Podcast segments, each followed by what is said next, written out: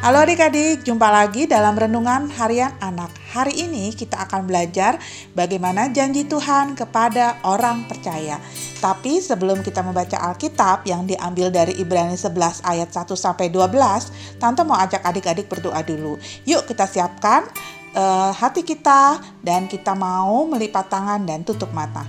Tuhan Yesus yang baik, kami mau mendengarkan tentang janjimu kepada kami orang-orang percaya. Bantu kami ya Tuhan agar kami bisa mendengarkan dengan baik. Amin. Nah, adik-adik, kita mulai ya. Kita mulai dari membaca ayat Alkitab yang diambil dari Ibrani 11 ayat 1 sampai 12 yang mengatakan iman adalah dasar dari segala sesuatu yang kita harapkan dan bukti dari segala sesuatu yang tidak kita lihat. Sebab oleh imanlah telah diberikan kesaksian kepada nenek moyang kita karena iman kita mengerti bahwa alam semesta telah dijadikan oleh firman Allah sehingga apa yang kita lihat telah terjadi dari apa yang tidak dapat kita lihat, karena iman Habel telah mempersembahkan kepada Allah korban yang lebih baik daripada korban lain. Dengan jalan itu, ia memperoleh kesaksian kepadanya bahwa ia benar, karena Allah berkenan akan persembahannya itu, dan karena iman ia masih berbicara sesudah ia mati. Karena iman Henok terangkat supaya ia tidak mengalami kematian, dan ia tidak ditemukan, karena Allah telah mengangkatnya. Sebab sebelum ia terangkat, ia memperoleh kesaksian bahwa ia berkenan kepada Allah.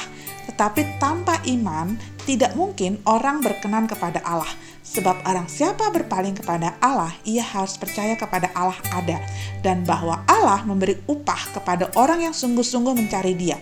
Karena iman, maka Nuh dengan petunjuk Allah tentang segala sesuatu yang belum kelihatan, dengan taat mempersiapkan bahtera untuk menyelamatkan keluarganya.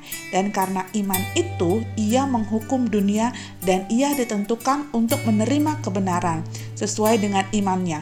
Karena iman Abraham taat ketika dipanggil untuk berangkat ke negeri yang akan diterimanya menjadi milik pusakanya, lalu ia berangkat dengan tidak mengetahui tempat yang ia tujui, karena iman ia diam di tanah yang dijanjikan itu, seolah-olah di suatu tanah asing dan di situ ia tinggal di kemah dengan Ishak dan Yakub yang turut menjadi ahli waris janji yang satu itu. Sebab ia menanti-nantikan kota yang mempunyai dasar yang direncanakan dan dibangun oleh Allah karena iman, ia juga dan Sarah beroleh kekuatan untuk menurunkan anak cucu, walaupun usianya sudah lewat, karena ia menganggap dia yang memberikan janji itu setia. Itulah sebabnya, maka dari satu orang, malahan orang yang telah mati pucuk, terpancar keturunan besar, sebab bintang di langit dan seperti pasir di tepi laut yang tidak terhitung banyaknya. Adik-adik, tema renungan yang kita hari ini mau pelajari adalah janji Tuhan kepada orang percaya. Fokusnya kita ada di Ibrani 11 ayat 1 di mana tertulis iman adalah dasar dari segala sesuatu yang kita harapkan dan bukti dari segala sesuatu yang tidak kita lihat. Lalu, kita akan melihat bagaimana kita belajar tentang janji Tuhan.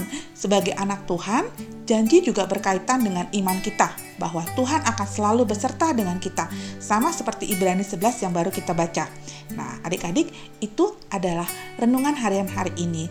Yuk, sekarang kita mau melipat tangan dan mengucapkan janji kita.